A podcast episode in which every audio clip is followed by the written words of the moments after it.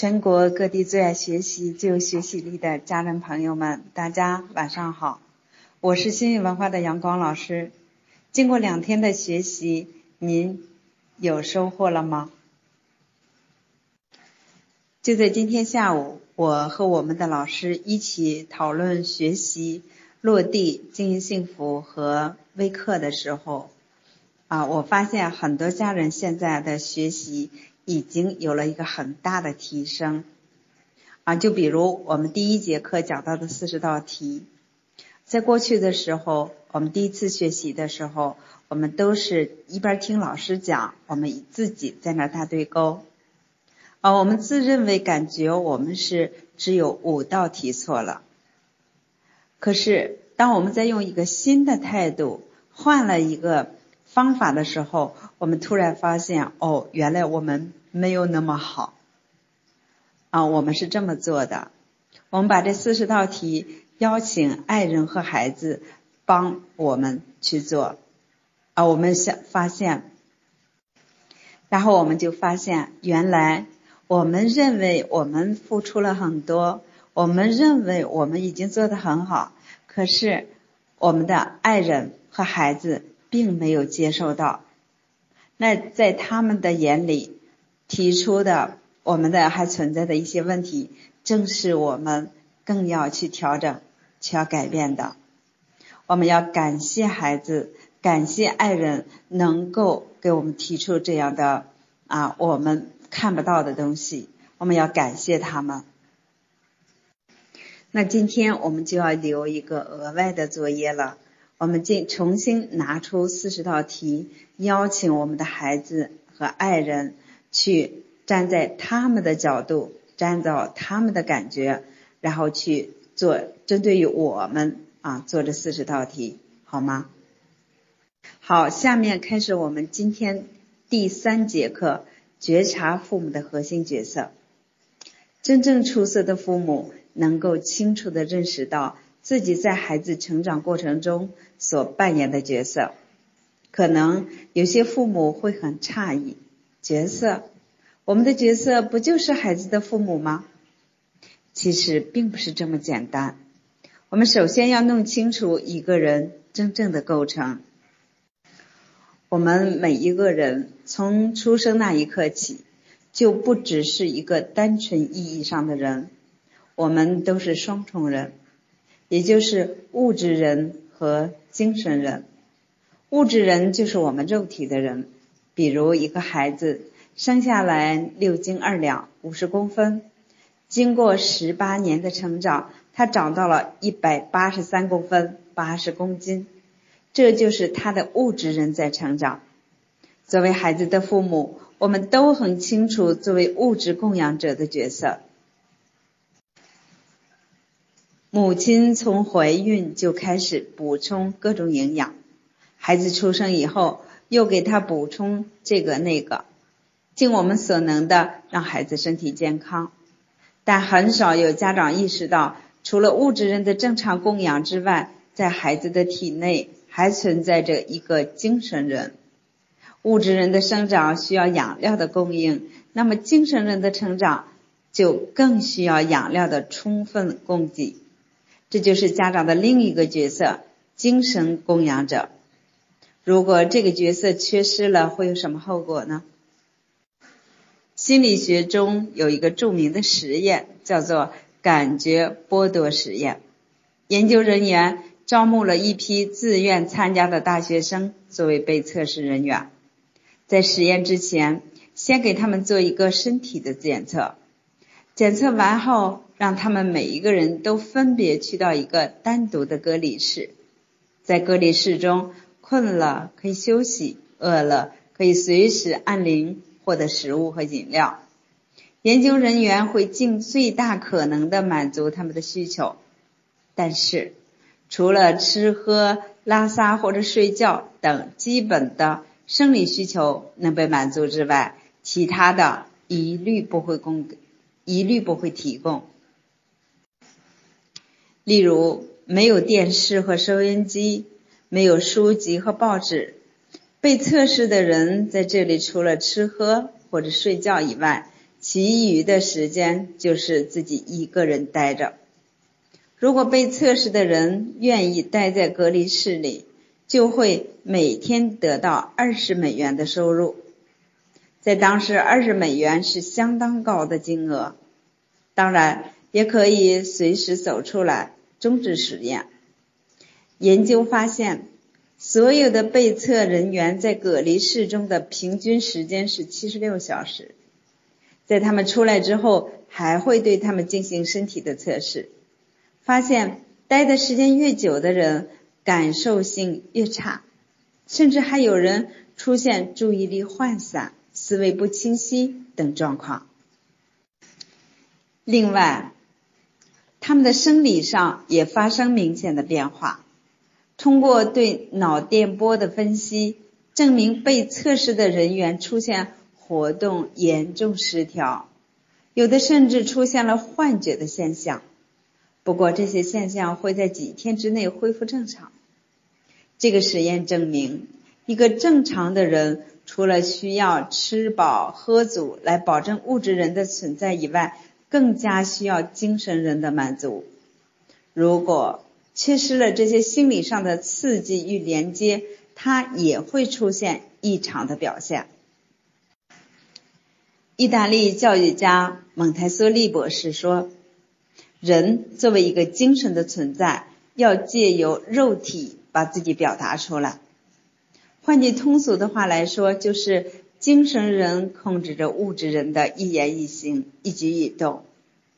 想想。”那个创造奇迹的天才演说家尼克胡哲，他打出生时就没有四肢，只有躯干和头，就像一尊残破的雕像。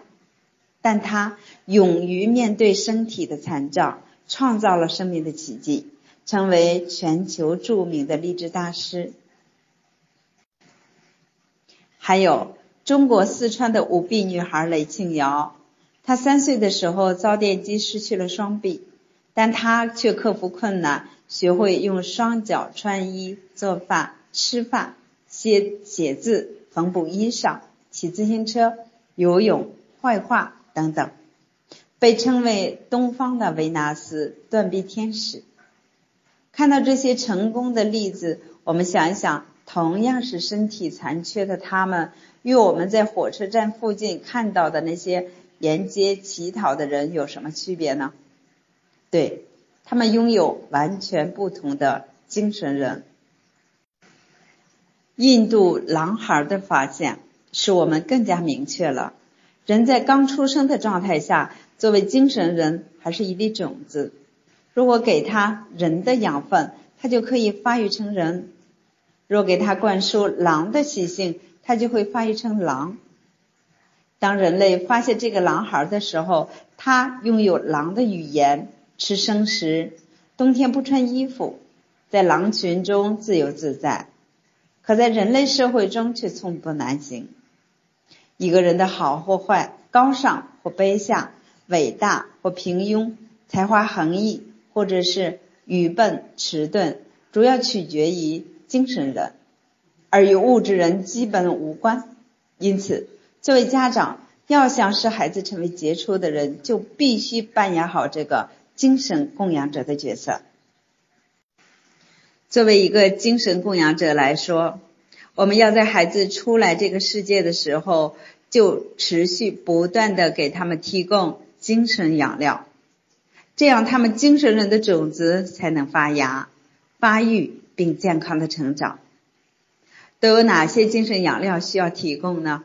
首先，我们要无条件的接纳孩子；其次，就是要不断的鼓励他们，经常的表扬他们，及时的确认他们的优点。除此之外，还要花大量的时间陪伴他们。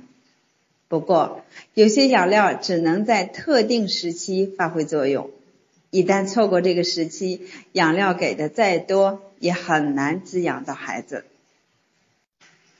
比如说陪伴，如果在孩子的幼年时期没有得到充分的爱的陪伴，那么当孩子进入青春期、进入大学、进入社会，就算你想多花点时间陪伴孩子，孩子也没时间了。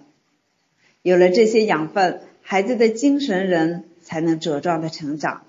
有了陪伴，孩子消除了与生俱来的恐惧，有了无条件的爱，他找到了自我价值，生命开始努力的向外扩张。有了鼓励和表扬，他们产生了自信，产生了与人交往的欲望。反之，如果没有做到这些事情，没有提供丰富的精神养料，甚至是提供了有害的物质，批评、打骂、不尊重，那孩子精神人的发展就一定会受到负面的影响。精神人的不良生长也会影响物质人的外在表现，从而出现各种各样的偏差行为。举例来说，孩子在学校表现为多动。注意力不集中，听讲不认真，与同学说话做小动作，但到了正规场合，让他回答问题的时候，却表现得唯唯诺诺，不敢讲话，并且私底下胡作非为、调皮捣蛋，对别人缺乏尊重，不懂自律，不能适应学生的生活。医生把这些现象定义为多动症、感同失调。其实这不是孩子神经系统方面出了问题，而是因为在他的成长过程中没有被接纳，没有被关爱，没有被关注，没有被承认，没有被欣赏，没有被赞美，没有被鼓励，以及没有被表扬。所有的这些缺失，使得他的内心由于缺乏接纳、爱、关注、认可。确认、欣赏、赞美、鼓励和表扬等等精神养料，而导致的精神人营养不良、发育畸形。好，那我们今天的微课就到这里，明天晚上八点我们再见。这在临床心理学和大脑研究方面已经证明，如果一个孩子在焦虑的时候，爸爸妈妈都能很一致的、习惯性的懂得去抱抱他、亲亲他、摸摸他，可以很大程度上缓解孩子的焦虑。摸的动作其实很重要，小孩子需要身体的接触、爱的眼神和抚摸，还有父母的姿态、笑容，会让孩子的内心感觉到更加的安全。